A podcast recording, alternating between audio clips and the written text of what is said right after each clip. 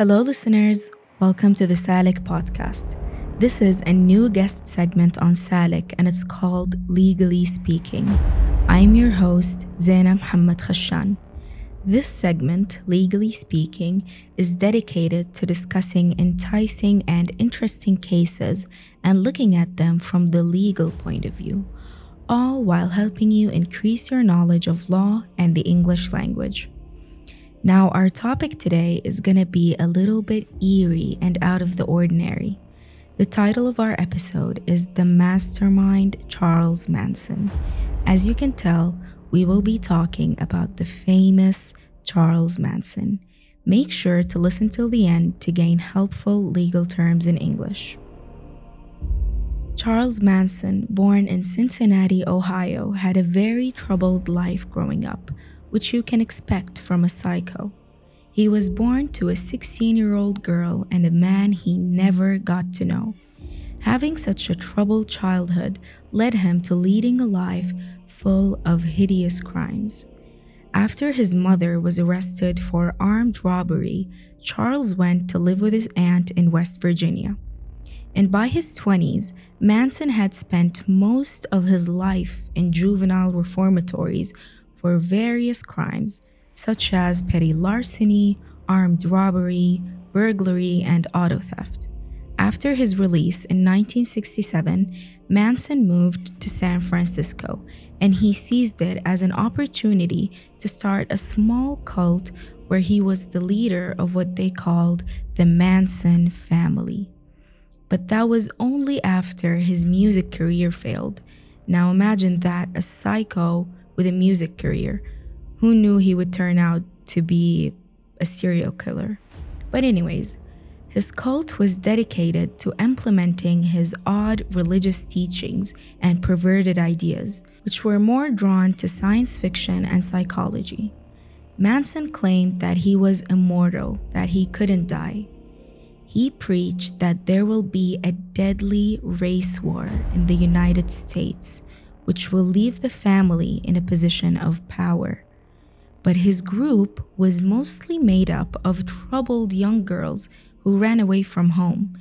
And it's really odd that he would say such things because, really, how much power can you really have with those types of members? We're talking about teenage girls. Manson had such a hold over his followers, though, that in 1969 they implemented several murders under Manson's order. All of his orders were made with the goal of blaming it on African Americans in hopes of starting a race war. The most known victim was the famous actress Sharon Tate. I'm sure you've heard of her before. She was killed in her Los Angeles home along with three guests. In 1971, Manson was sentenced to death, but since the abolition of capital punishment in California in 1972, a year after his sentence, it was later changed to life in prison. But for now, let's talk more about the victim, Sharon Tate. Sharon Tate was born to James and Doris Tate and was the eldest of three children.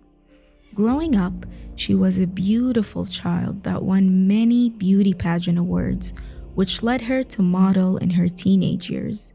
And after moving to Los Angeles in 1963, she began climbing the Hollywood ladder and scored herself a few major roles in commercials and shows. Later on, she met Roman Polanski and they got married shortly after. In the summer of 1969, the couple rented a house in the Benedict Canyon neighborhood in Los Angeles, which is where the murder took place. Manson had ordered his followers to murder everyone in that house as gruesomely as possible. When his followers got to the house, they had tied up the four victims by their necks. Two of the guests had managed to free themselves and fled the house, but later ended up getting chased down and killed.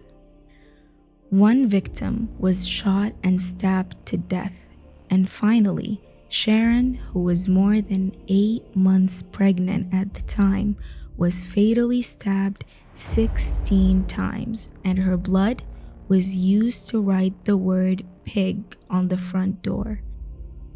And before leaving the crime scene, the killers showered and played with the victim's dogs. So, as you can see, this is more gruesome than you can imagine.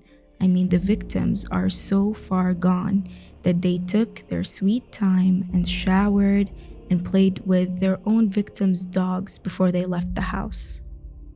Anyways, Manson ended up living the rest of his life in prison until November 19, 2017, where he died from cardiac arrest as a result of colon cancer, and yet again proved himself wrong about being immortal.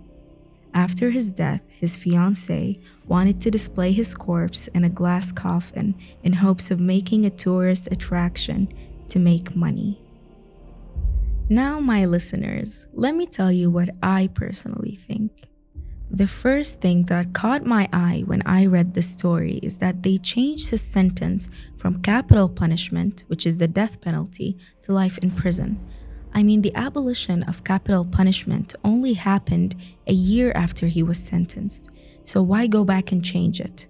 Plus, a criminal such as Manson is someone who so clearly deserved the harshest punishment possible.